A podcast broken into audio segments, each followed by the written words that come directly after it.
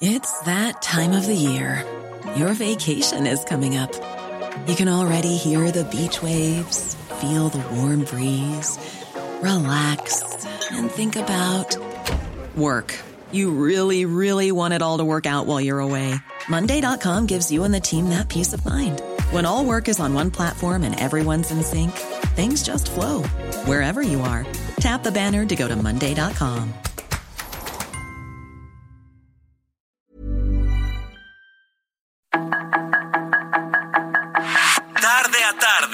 necesitas saber de forma ligera con un tono accesible. Solórzano, el referente informativo.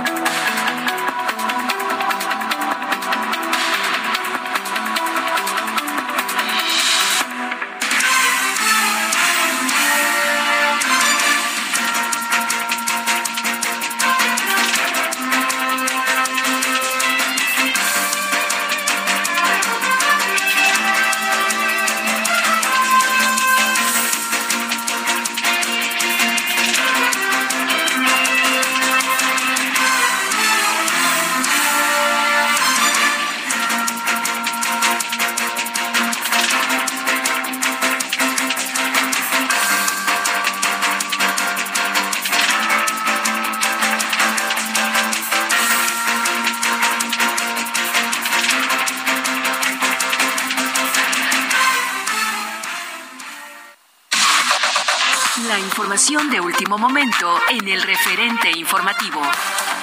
La Comisión de Quejas y Denuncias del Instituto Nacional Electoral negó las medidas cautelares en contra del canciller Marcelo Ebrard y dos diputados locales por la presunta realización de actos anticipados de precampaña y campaña, promoción personalizada, vulneración al principio de imparcialidad y uso indebido de recursos públicos de cara a las elecciones de 2024.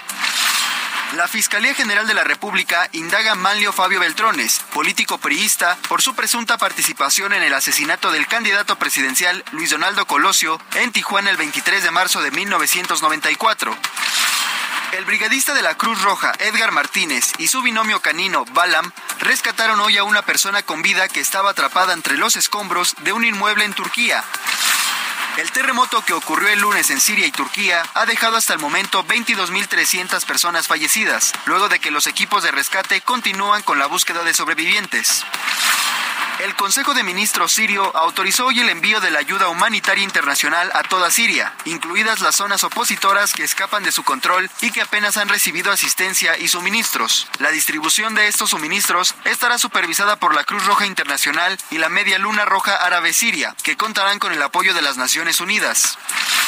Un caza estadounidense derribó un objeto no identificado sobre Alaska, aunque se desconocen tanto la finalidad como el origen del objetivo. El objeto era mucho más pequeño que el globo chino que cruzó Estados Unidos la semana pasada y fue derribado el sábado por un caza frente a la costa atlántica. El presidente de Brasil, Luis Ignacio Lula da Silva, se reunió en Washington, Estados Unidos, con varios congresistas demócratas, con quienes habló de democracia, del movimiento sindical y de mejores derechos y empleos para los trabajadores. Solórzano, el referente informativo. Uh-huh, uh-huh. Yeah. Rihanna, uh-huh. good girl going bad. Take three, action. Ho, in my stones. Let it rain, I hydroplane in the bank, coming down like the Dow Jones. When the clouds come, we gone. We Rockefellers, we fly higher than weather, and cheap vibes are better.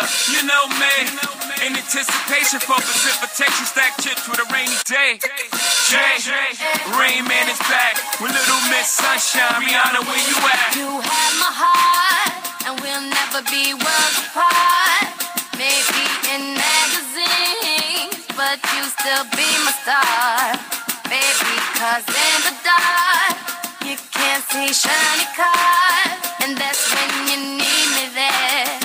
With you, I'll always share. Because when the sunshine will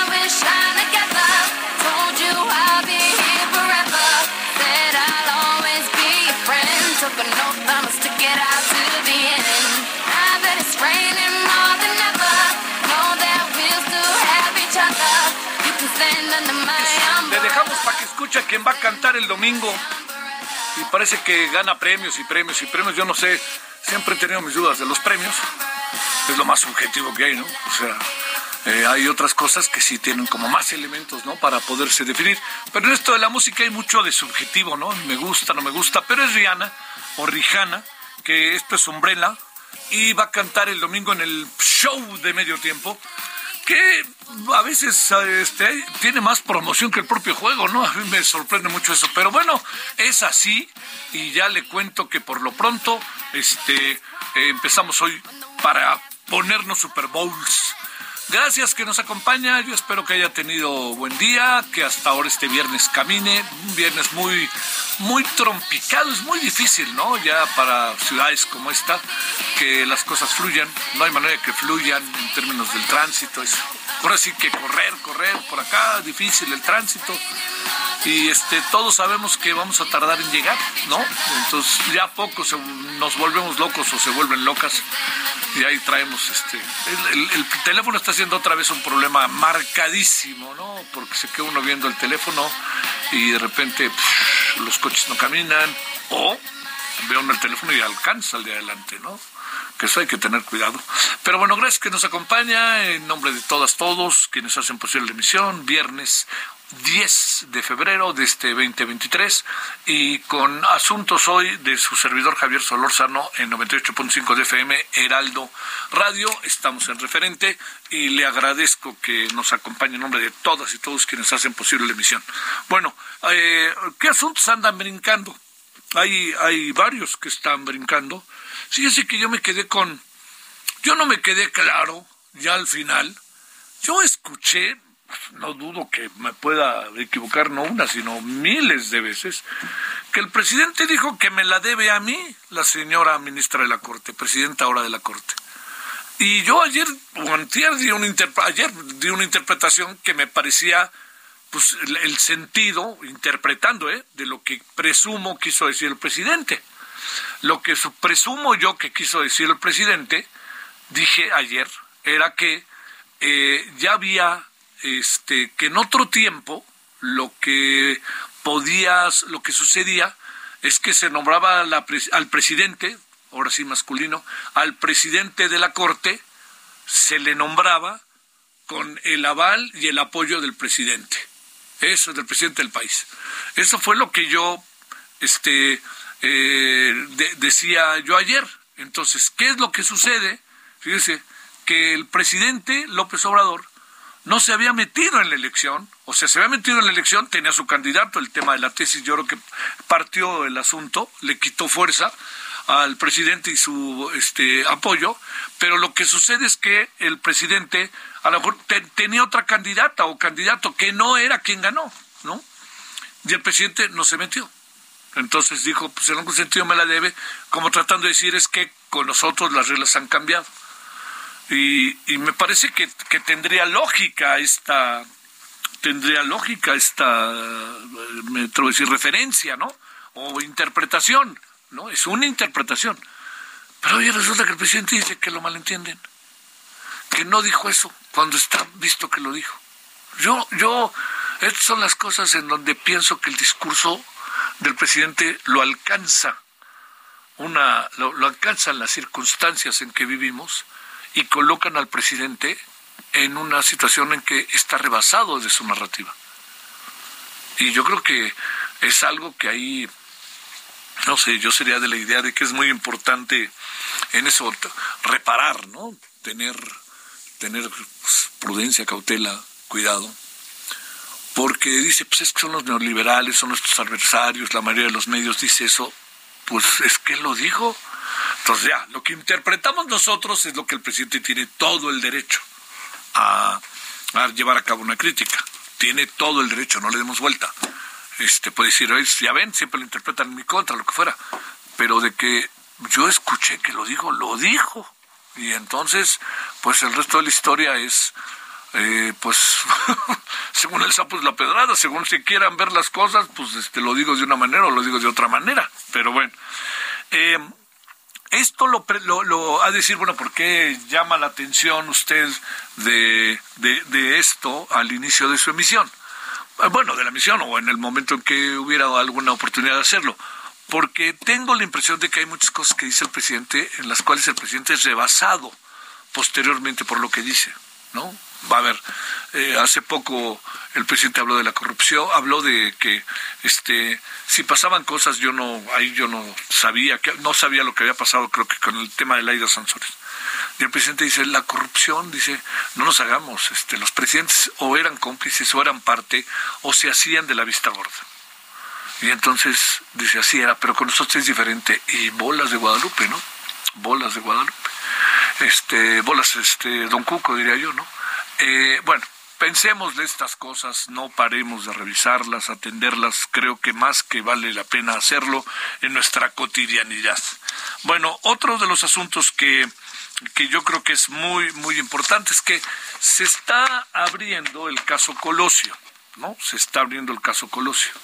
Y dentro de la intención de abrir el caso Colosio, pues está señalada la gente. Yo no entiendo eh, si hay algo, si tienen alguna pista así concreta, es que fulano, etcétera, si le hacen caso a un asesino que un día dijo que sí y otro día dijo que no, si le hacen caso a una, a una persona que todo indica, pues todo lo que vimos es que disparó y que este y que fueron varios tiradores. Yo no entiendo cómo pudieron haber sido varios tiradores. Créame, yo estaba al aire cuando mataron a Luis Colosio y me iban llegando las versiones lo más contradictorias. Que recuerda usted, si 1993, este, recuerdo, 94, perdón. Si usted recuerda, recuerda usted aquello del que, le dieron un batazo. Entonces, pues, había había cosas ahí que uno dice, bueno, todos sabemos que Malio Fabio se llevó a, se llevó a Playas Tijuana a, a este al señor Mario Aburto o que se lo llevó la policía y ahí llegó Manlio Fabio que era gobernador de Sonora y para decírselo redondito pues cuando llegó ahí a Sonora a este a Playas Tijuana el gobernador de Sonora él dice, Manlio Fabio, que llegó a Playas Tijuana porque se lo pidió Carlos Salinas de Gortari. Le dijo, ve a ver, habla, ve, ayúdame, a ver qué pasó ahí, cuenta, ¿no? Y la conversación que tiene Manlio Fabio con Mario Burto este, fue posteriormente pública. Ahora, si platicaron eso o no, ese es el asunto, nadie la grabó. Y este, lo entrevistó el semanario maravilloso Z, eh, Blanco Ornelas, al señor Mario Aburto. Fue la primera entrevista que hizo, este, que será como los dos días o tres días. Y un poco lo que le estoy contando es lo que él contó. ¿no? Eh, y se ha movido María Burto entre que yo fui y no fui, yo fui y no fui, este, y entonces, pues si quieren, si quieren entrevistarlos a todos, incluso a los abogados ahí en Tijuana, pues, mm, pues está bien, ¿no? Pero supongo que traen algo. Si no, no anden moviendo la avispero. Deben de traer algo. Si no traen algo, estamos fritos, ¿eh? O sea, por favor, no, no anden distrayendo las cosas, ¿no? Entonces, eh, así como para que para que lo consideremos, ¿no? Para que lo consideremos. Bueno, de cualquier manera es un caso emblemático y es un caso muy importante, mucho, muy importante en la vida de nosotros, de nosotros. en marzo se cumplirá un aniversario más, en, de 1994. Estamos este, cumpliendo un aniversario más, haga usted las cuentas. Y le cierro, antes de irnos a hablar de muchos de estos temas y hablar de los indicadores económicos que el presidente hoy dice que este que ya va a pararse y que este no es tan dramática la cosa, así lo dice el presidente, pues veremos si es dramática o no. O quizás utilicemos otra palabra, diría delicada o diría le está afectando a la sociedad que es pues, ahora póngale la palabra que quiera para definir eso, ¿no? Bueno, entonces este aquí andamos y bueno, cierro con este cierro con qué mal hechos son en el fútbol. Qué bárbaro, qué hijos de la mañana. Malhechotes, así le diría. A ver, no que tanto les importa el fútbol, no que claro que el fútbol es la identidad de la selección. Qué malísimos son para hacer las cosas. Pero verdaderamente lo de hoy fue patético, ¿no? Un entrenador que además trae su gente, no, no desarrollamos nuestra gente ni en su equipo directo, ¿no? No, no, no ponemos ni un entrenador de porteros que, que lleve aquí años, ¿no? Este, no ponemos un acondicionador físico ni de broma, todos de allá, ¿no? ¿No tenemos o qué, no? Pero cuando digo eso, no creo que ando poniéndome la bandera nacional y tirándome desde el techo del Estadio Azteca. Pues se lo digo porque pues tenemos que empujar y empujar. Ayer David Feitelson, mi amigo David Feitelson, dijo, escribió algo que me llamó la atención. Diego Coca, en el tiempo que lleva en México, no ha debutado a un solo joven futbolista mexicano. Todos son compras de otros equipos o jugadores que ya estaban, siendo titulares o suplentes, pero en el primer equipo. Pues entonces digo, no es echarle otra vez todo a Diego Coca, pero pues repitieron la historia y van para allá. Señoras Carraga, ¿no que tanto le gusta el fútbol? ¿Por qué no correr riesgos, hombre? Pues ya, a ver, peor no puede ser, ¿eh? Peor no puede ser. Le voy a decir por qué peor no puede ser. Porque no somos un país que no tenga una infraestructura futbolística. Para decirlo claro, no somos El Salvador, no somos Honduras, no somos Panamá, en algún sentido Costa Rica, que Costa Rica anda bien, ¿eh? No somos Nicaragua, no somos Guatemala, no somos ellos. Cuando digo no somos ellos, hablo de la infraestructura. No hablo de que sean buenos o malos los jugadores, pero una infraestructura como la que tiene, ahí le va. Una infraestructura como la que tiene el Pachuca, ya la quisieran equipos europeos.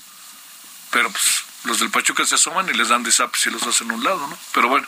Oiga, pues aquí andamos. Yo espero que tenga un buen fin de semana. Viene el Super Bowl, que eso está bonito. Eh, están los de Zona Maco que están muy ocupados, entonces no podemos hablar con ellos, yo entiendo, son artistas, este, pero no hay que perderse la Zona Maco más allá de todo. Y este, y qué otra cosa, pues está que se nos viene el fin de semana, que eso siempre es padre, ¿no? Un poquito tomar aire, etcétera. Bueno, gracias que nos acompaña, 17, 16 en hora del centro, muy buenas tardes, viernes, viernes 10 de febrero. Solórzano, el referente informativo.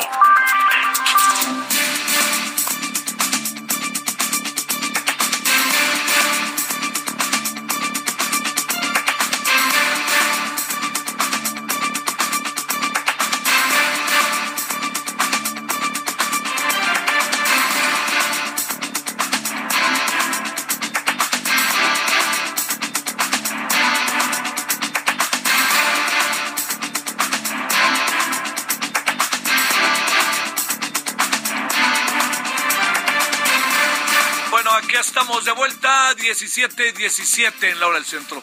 Fíjese que la próxima semana, algo importante es que vamos a tener eh, eh, varias cosas relevantes. Vamos a ver qué pasa con el INAI. Hoy en la noche vamos a platicar con la presidenta consejera del INAI, con Blanca Lili Barra, a ver qué nos dice, ¿no? De cómo ve las cosas. Hay que nombrar a dos consejeros. Si no se nombra a dos consejeros y esto se suma que no se nombra al tercer consejero, que sería Francisco eh, el sustituto de Francisco Javier Acuña, el INAI deja de tener eh, operatividad por la forma en que las cosas se desarrollan. ¿no? Al interior del INAI, las votaciones, las este, revisiones de los casos, todo eso, ¿no? Eso es algo sumamente, pero sumamente importante como para que usted lo, lo, lo, la verdad, la verdad, que lo considere, ¿no? A mí me parece que es, este es un asunto que vale la pena eh, atender y, estar en él. Entonces, no sabemos todavía qué acabe pasando, porque, eh, eh, digamos, hoy corrió, ahí se informó que pareciera que ya había una candidata particularmente con un buen currículum, pero como parece que un partido político se negó a, a, este, aprobar su nombramiento, que porque había trabajado o trabajaba en el gobierno de la ciudad, de la Ciudad de México, pero resulta que podría trabajar en el gobierno de la Ciudad de México o no, así de sencillo, le diría, pues qué bueno que es así, que trabaja en el gobierno de la ciudad, pero resulta que el currículum de este personaje, de ella, para ser preciso, toda la vida se le había trabajando en cosas de transparencia, ¿no? Entonces, con todo esto que le digo, pues se ha de imaginar que lo que acabó pasando es algo muy sencillo, pues este se postergó una vez más el asunto. Bueno, eh, ahora son las 17:19 y le cuento que estamos con Iván Saldaña. Cuéntanos, Iván, buenas tardes. Javier Auditorio, buenas tardes. Pues hoy en la conferencia mañanera del presidente Andrés Manuel López Obrador se abordaron diversos temas, entre ellos el tema de la inflación. se le preguntó al presidente López Obrador sobre el aumento de la inflación en México que se presentó en el mes de diciembre y de enero después de que pues había llevado una racha a la baja, el presidente López Obrador dijo que no es para alarmarse y que prevén que sea el último incremento de, pues dice ya después irá a la baja. Eh, esto fue, esta conferencia mañanera se llevó en la quinta región militar en Zapopan, Jalisco, y ahí también calificó el presidente López Obrador de ortodoxa la decisión del Banco de México de aumentar a 11% las tasas de interés. Dice que pues debería para él el Banco de México y algunos otros bancos centrales pues eh, entrar más bien por el rescate, impulsar eh, la economía y no simplemente aumentar las tasas de interés. Eh, sobre otro de los temas también relevantes en la agenda fue, eh, si se le preguntó al presidente López Obrador si eh, prevé alguna reunión con la ministra presidenta Norma Piña. Hay que recordar, Javier, que desde el 2 de enero, cuando tomó el cargo la ministra como presidenta de la Suprema Corte, pues no han tenido alguna reunión formal con el presidente López Obrador, solo los encuentros que han tenido en Querétaro el día de ayer en la Ciudad de México, en eventos formales, donde acaso han habido alguno un saludo de mano y pues no han tenido algún encuentro formal. Se le preguntaba al presidente si porque la razón por la cual también hace alguna diferencia entre la ministra Piña como presidenta de la Corte y el ministro Arturo Saldívar entonces cuando era presidente con quien sí se reunía periódicamente, dice el presidente que está abierto a que se reúnan, sin embargo dijo pero ahora no, que ahora no, dice que no hay tema el presidente López Obrador y pues reiteró que se le malinterpretó en el tema de que dijo el pasado 8 de febrero que por él la ministra presidenta llegó llegó al cargo, fue electa, porque esta vez el ejecutivo no hubo dedazo por parte del gobierno federal, Javier Auditorio. Oye, a ver, Iván, tú que estás ahí, yo tengo la impresión, Iván, que lo dijo. Sí, por supuesto. De hecho, las palabras del presidente López Obrador fueron el 8 de septiembre pasado y fue sin pregunta de por medio sobre la ministra. Eh, era cuando estaba hablando él de la independencia del Poder Judicial y del respeto por parte del Poder Ejecutivo Federal. Él señaló que dice, tan es así que pues la ministra presidenta está ahí por mí, porque esta vez, así como eh, parafraseándolo, dijo que esta vez pues no hubo dedazo, no, no hubo interferencia por parte del Ejecutivo Federal para que eligieran, ya que dice que antes, de incluso hasta eh, el sexenio pasado, todavía era el presidente de la República quien elegía no solamente a los ministros de la Corte y a los presidentes, sino también a los gobernadores, dice a los diputados federales y, y, y senadores también, Javier. Oye, pero una cosa, híjole, es que yo lo oí, sí lo dijo. Y, y este, y, digamos, eh, ¿por, qué, ¿por qué pudiera, a ver, de lo que alcanzas a apreciar, Iván, porque entiendo que nomás dice me malinterpretan y ya, pero ¿por qué se pudiera haber malinterpretado? Tú, tú que estás ahí, ¿qué alcanzas a ver? ¿Qué se pudo haber malinterpretado de lo que dijo? ¿Tienes una idea? El presidente se refiere mucho a que siempre, y de hecho su, su frase es, que no hay texto sin contexto y entonces para el presidente dice que solamente se toma eh, una frase y se refiere mucho a las cabezas, Javier, de, de los periódicos, los encabezados. Entonces, eh, como se toma, de hecho, las palabras del presidente fue: la señora presidenta de la Corte para hablar en plata está por mí de presidenta. Fue lo que dijo el presidente López Obrador. Entonces, pues, eh, critica mucho que nada más se tome y que por ese lado no se le dé el contexto que dice que, pues, para él la nota era que eh, esta, en esta ocasión no hubo interferencia y ya se acabó la interferencia de, de, desde el Ejecutivo Federal. Bueno, bueno, pues Iván, muy, muy, y también lo de no es para alarmarse, ya sabes, tiene siempre una gran cantidad de interpretaciones otra vez que, bueno, ya en otra ocasión. Iván, te mando un saludo. Muy buenas tardes. Sale, este, bueno, eh, a ver, eh, no es para alarmarse, yo no sé, eh, digamos, eh, a lo mejor hay un sector de la población que no le afecte en función de las políticas públicas Estoy pensando sobre todo en toda la gente que, que es sujeta de los programas sociales. Pero no sé, no es para, no es para inquietarse, pues ve usted cuando va al mercado si le inquieta o no. Es un asunto para darle vuelta, ¿eh? Para darle vuelta. Hay que verlo desde muchas ópticas, como lo vamos a hacer después de la pausa. El referente informativo regresa luego de una pausa.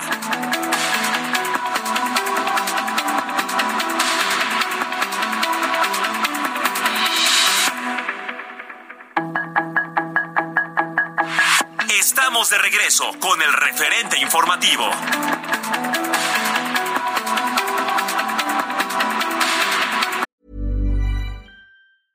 Hiring for your small business? If you're not looking for professionals on LinkedIn, you're looking in the wrong place. That's like looking for your car keys in a fish tank. LinkedIn helps you hire professionals you can't find anywhere else, even those who aren't actively searching for a new job but might be open to the perfect role. In a given month, over 70% of LinkedIn users don't even visit other leading job sites. So start looking in the right place. With LinkedIn, you can hire professionals like a professional. Post your free job on linkedin.com slash people today.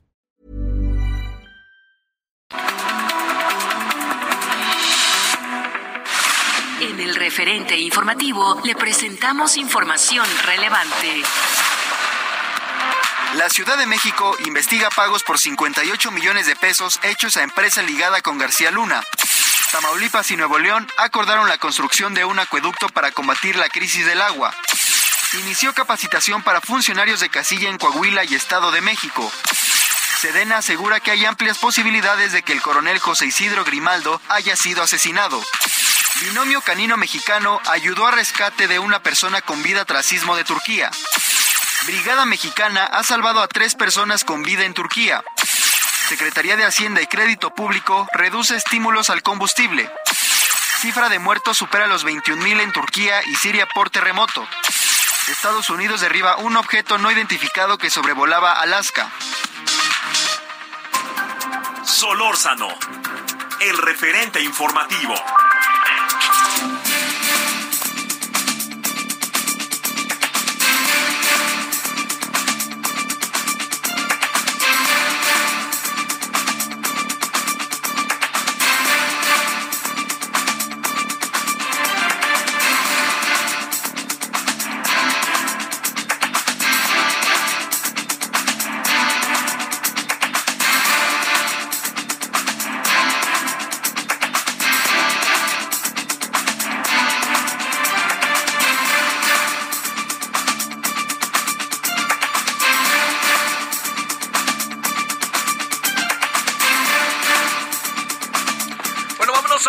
7 con 32 en la hora del centro. Aquí seguimos. Eh, gracias.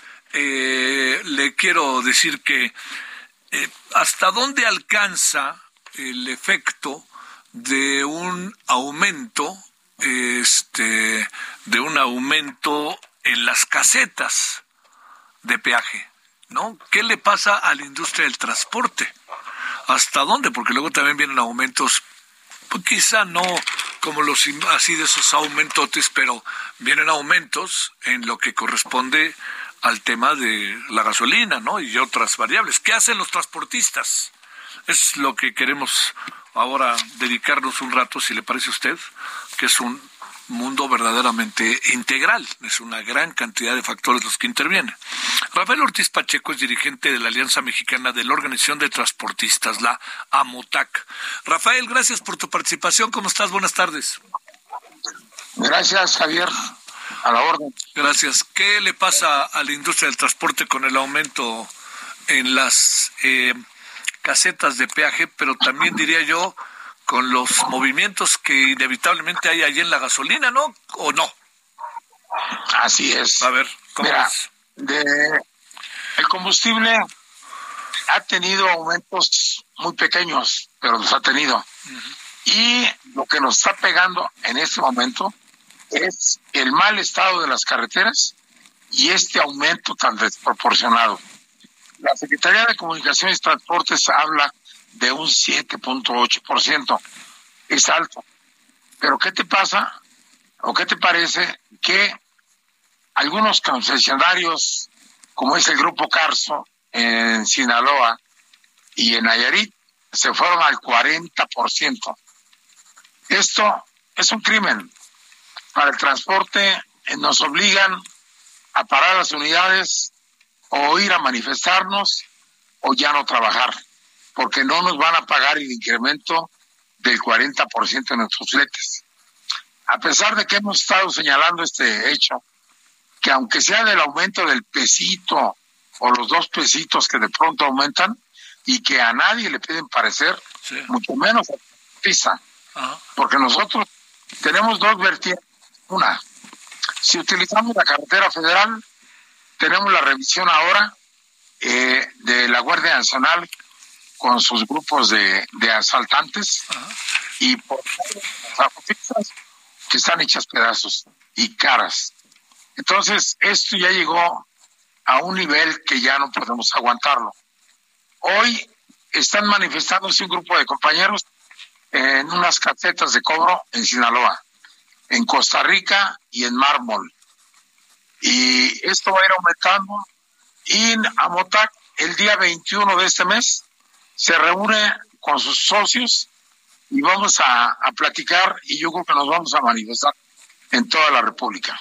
¿Qué le pasa, ¿qué le pasa, este Rafael, a la economía de la industria del transporte en su una, oye, en una visión integral, Rafael, con un aumento en las este en las casetas, eh, ¿qué le pasa con la inflación? ¿Qué le pasa? Déjame plantearte otra variable que, que es que a querer o no ha subido el precio de las gasolinas, ¿no?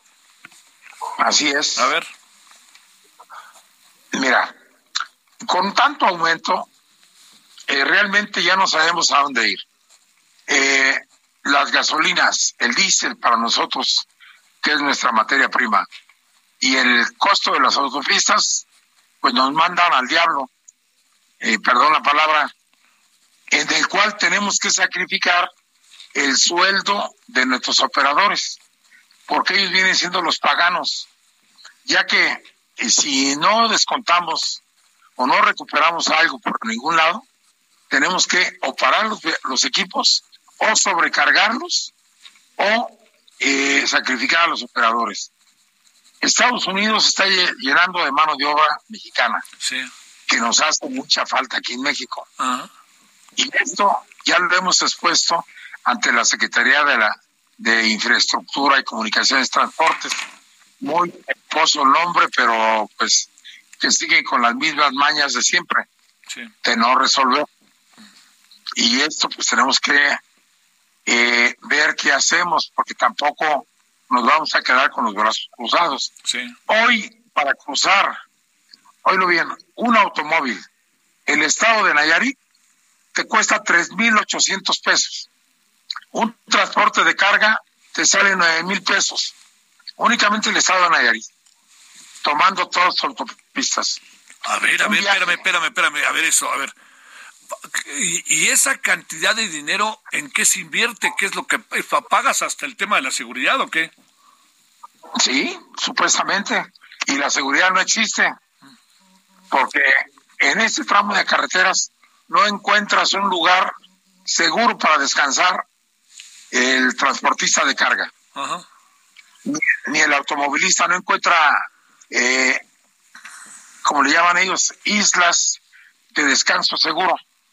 Para el transporte de carga nos corren de todos los lugares, de las casetas de cuota, de los paraderos que tienen los restaurantes o las gasolineras. Nos obligan a caminar eh, drogando, consumiendo drogas para no dormir. ¿Cómo? Entonces, ¿cuál seguridad? Sí, señor. Sí, sí, sí como aquel viejo líder de los camioneros en Estados Unidos, ¿no? Así es. Sí. Este, Jimmy Hoffa. Hoffa, ¿no? Jimmy Hoffa. así es. Oye, a ver, pues para, para, para ver, eh, ¿tienen diálogo con la autoridad? ¿No tienen diálogo con la autoridad? Este, esta parte que corresponde. Estoy leyendo ahorita una nota, casi leyéndola en este momento, que dice, Rafael, que dice que gasolina magna baja hasta 14.90 pesos por litro. ¿Será? No. pues no sé dónde. Será en las gasolineras propias de, de quienes las tienen, porque para, para el transportista y para el automovilista ya sabemos que vale hasta 24 pesos en algunos estados. Bueno, supongo que es, sí, supongo que es la oferta en algunas zonas, ¿no? Quisiera, no sé, digo, lo, lo vi de carrera. En México no existe. Te lo digo yo que conozco toda la República y la recorro. Tengo 260 delegaciones y ayer mismo pedí un reporte y sí, ninguno, ninguno baja de 21 pesos, de 21 pesos. Entonces, son mentiras. Oye, eh, ¿qué van a hacer? ¿Mande? ¿Qué van a hacer? Nos vamos a parar. Es la propuesta que le llevo a los compañeros y es lo que las propuestas que estoy recibiendo eh, de, de Antier. Sí. De hecho, hoy comenzó Sinaloa. Y la semana que entra se para el Estado de México por el lado de Pirámides. Un autobús de Pirámides a México en su ruta Indios Verdes paga ocho mil ochocientos pesos diarios de puros viajes. Así como lo oyes. Eh, hay, una hay, una explicación, Rafael, del aumento en el peaje, siendo que nos damos cuenta que en muchas carreteras, la verdad que las condiciones, simplemente bacheo, toda una serie de cosas, y la seguridad, ¿no? Son realmente complicadas. ¿Hay una explicación que les hayan dado México, Querétaro, la subimos por esto cuando la México, Querétaro, invariablemente llegando a San Juan del Río te vuelves loco? Sí, Mira, esta autopista de San Juan del Río a Querétaro lleva 10 años en reparación y no terminan. ¿Por qué? Te voy a decir. La razón es el sobrepeso y, la gran cantidad de, de camiones de carga. Es la ruta más, eh, más, más concurrida. No hay orden por parte de la Secretaría de Comunicaciones y no hay atención de parte de la Guardia Nacional. Llevamos tres secretarios de comunicaciones y transportes y con nada de respeto lo digo, no sirven para nada. Ninguno de los anteriores dio solución y el que está no se arriba. Entonces, ¿qué tenemos que hacer? Tenemos que eh, tomar eh, nosotros la decisión de, de apretar y lo vamos a hacer. Sabemos que es molesto para toda la gente que transita en carreteras, pero no nos dejan otra opción. Hoy en día estamos trabajando únicamente para pasear los camiones, no ganamos. Y con esto de casetas y lo poco o lo mucho que haya aumentado el combustible, pues nada más vamos a pasear con los camiones. No nos queda utilidad.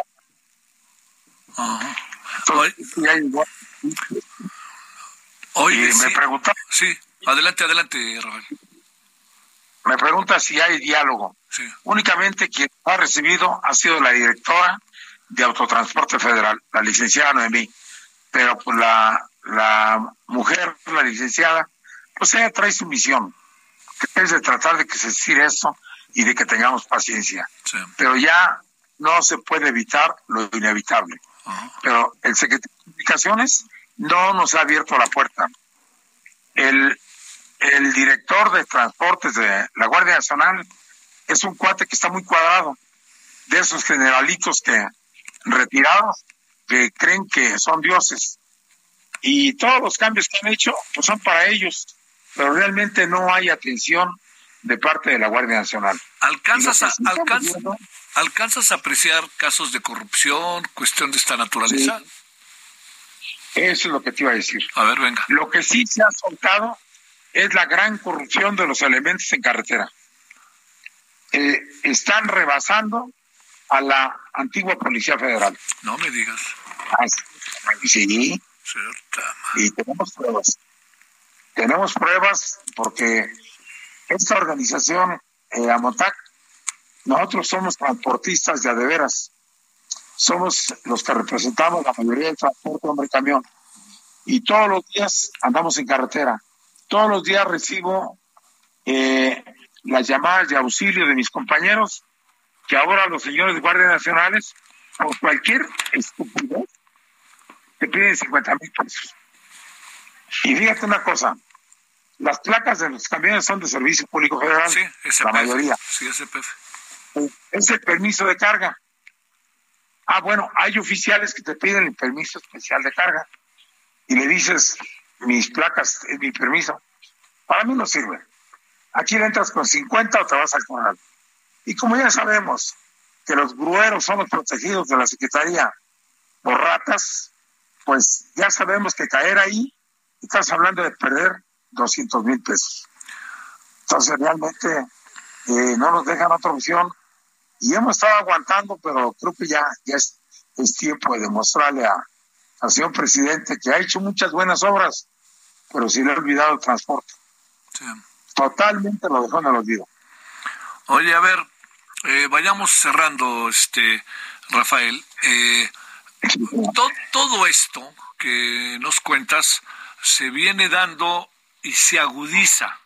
Pregunto, con el aumento del peaje y te diría de las casetas, y te diría, oye, el presidente dijo que no es para alarmarse la inflación del 791. A ver, ahí, ¿cómo podemos interpretar eso desde la perspectiva de la industria?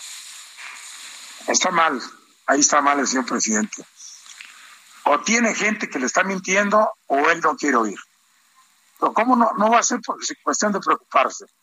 El 40% en la ruta del sureste, desde Nayarit hasta la Baja California, por favor, quien le esté aconsejando al presidente está loco.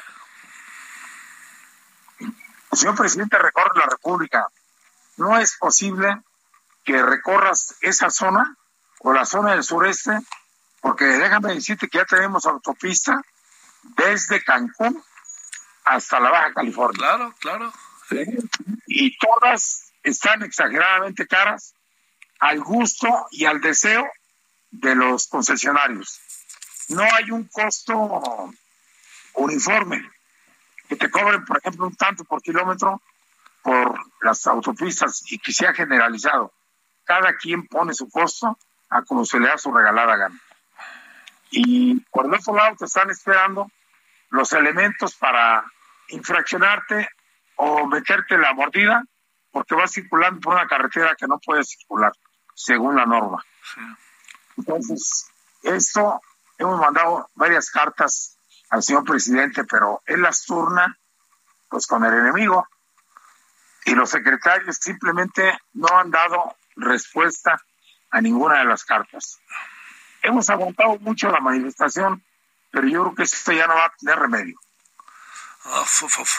Eh, digamos, eh, el, el aumento es únicamente en las casetas a las que se ha hecho referencia o vienen aumentando todas, te pregunto. Mira, hay dos vertientes. Una, las que dijo el presidente que son carreteras federales. Ajá, sí. Las que llega a manejar la Capufe, que es una chismosa. Fuimos a hablar con ellos y nos dicen que ellos nada más eh, cuidan 110 kilómetros, pero cobran en todas las casetas. Aparte, y esto es bien importante, aparte, Capufe autorizó que se cobre aparte el costo de las rampas de emergencia. Es, ah, claro. Cuando, cuando tú pagas tu peaje en una caseta de cuota, te venden un seguro que no, no te lo hacen Válido. eh, cabal. Sí, válido, sí. Sí, cuando llevas un vehículo de más de tres y media toneladas, no te dan grúa, no te no aplica el seguro y te cobran las rampas de emergencia. Y el cobro llega a los 300 mil pesos. Cuando eso es obligación del seguro que pagas y de la misma autopista, bueno, pues ya, ya le hicieron negocio a todo. Y el- la otra vertiente es lo que el precio que ponen los concesionarios, en este caso de, de Carso, de Carlos Slim, y que aumentaron el 40%, autorizado desde luego la federación, 40%. ¿Y esas cuáles son? ¿Son las que están en el norte particularmente? La de Nayarit, Nayarit, Sinaloa, Sonora, la Baja California. Esas y algunas acá del. ¿Y esas carreteras están en buen estado o no? No, todas están hechas pedazos. Mira, me están mandando reportes de Sinaloa. Sí, a ver. Eh, me dicen que, eh, que no amerita ni siquiera un medio por ciento de aumento en la, pista de, de- que va de Mazatlán a Culiacán y de Culiacán a, a Los Mochis. Están destrozadas. Estás hablando que son 600 kilómetros. Entonces, ¿dónde aplican el, el- ese dinero? Pues yo creo que en sus bolsillos, pero en las carreteras hay, hay autopistas en ese lugar que tienen hasta tres carriles. No le hayas por dónde atinar a los agujeros. Desde el acotamiento o te brincas a- al tercer o al primer carril. Y todo es dañino para nuestros vehículos. Ahí se quiebran las llantas, las suspensiones y pues es un cuento de no acabar. Oye, luego dicen que ustedes rebasan con mucha frecuencia los límites de velocidad. ¿Eso es cierto? ¿No es cierto? Que ustedes también, pues son, no han hecho toda su parte. Me refiero en cuanto a operadores, Mira. en cuanto, ya sabes, de la industria, las cosas que pasan, pues.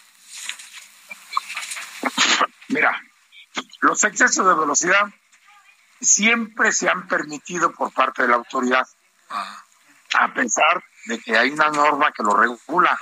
Pero yo te invitaría a que, por una ocasión, recorre la autopista de México a Querétaro sí, la y recorro. dime qué velocidad llevan los vehículos. El full, el vehículo doblemente articulado que, que está totalmente ilegal, lleva velocidades de 140 kilómetros por hora. Y la velocidad que marca la norma es de 70 kilómetros en la noche y 80 kilómetros en el día. ¿Quién lo respeta? Nadie. Oh, no, no, ni los, ¿quién pa- ni los particulares. No, no, no. Pero nadie vigila. Hoy la Guardia Nacional te anda persiguiendo vehículos pequeños, de vehículos de gente pobre, transportistas eh, humildes, y a ellos sí los está castigando. Pero los fules de empresas refresqueras o de empresas eh, de tiendas de superservicios grandes, no los tocan, no los ven.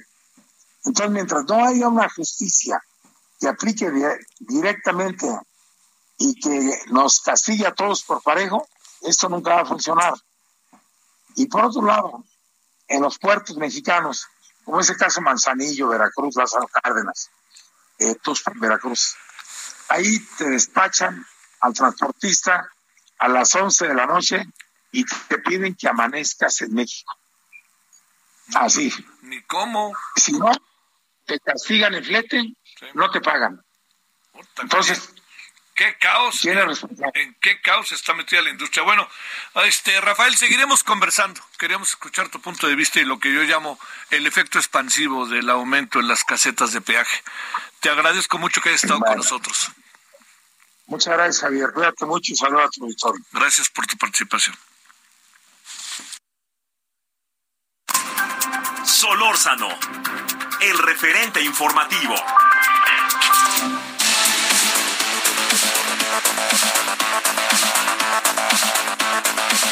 Entre el Super Bowl y en el síndrome de todo lo hacen mal con la selección mexicana.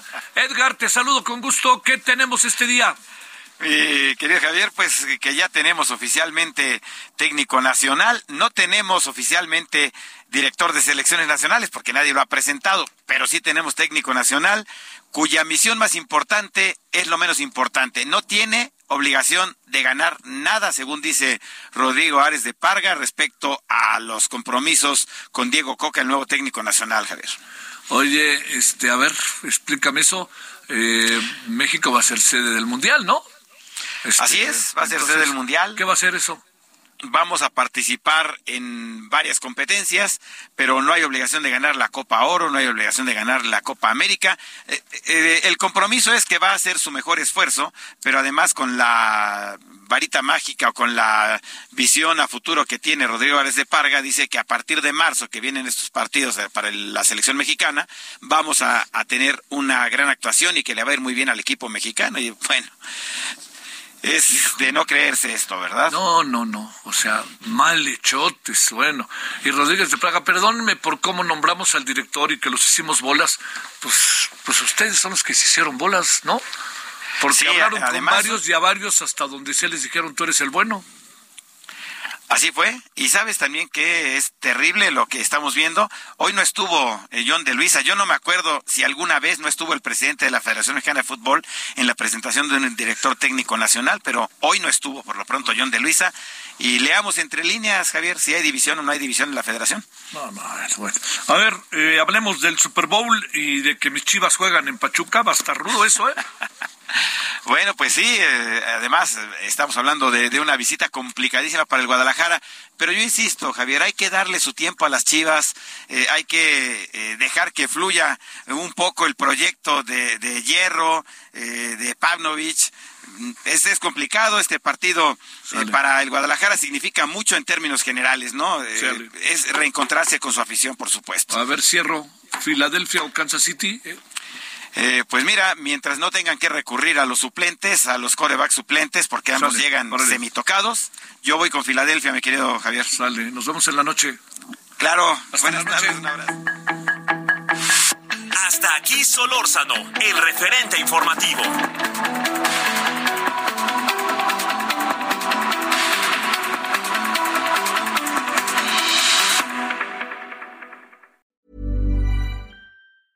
Hey, it's Paige DeSorbo from Giggly Squad. High quality fashion without the price tag. Say hello to Quince.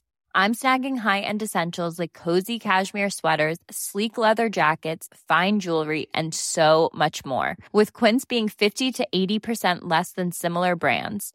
And they partner with factories that prioritize safe, ethical, and responsible manufacturing. I love that. Luxury quality within reach. Go to quince.com slash style to get free shipping and 365 day returns on your next order. Quince.com slash style.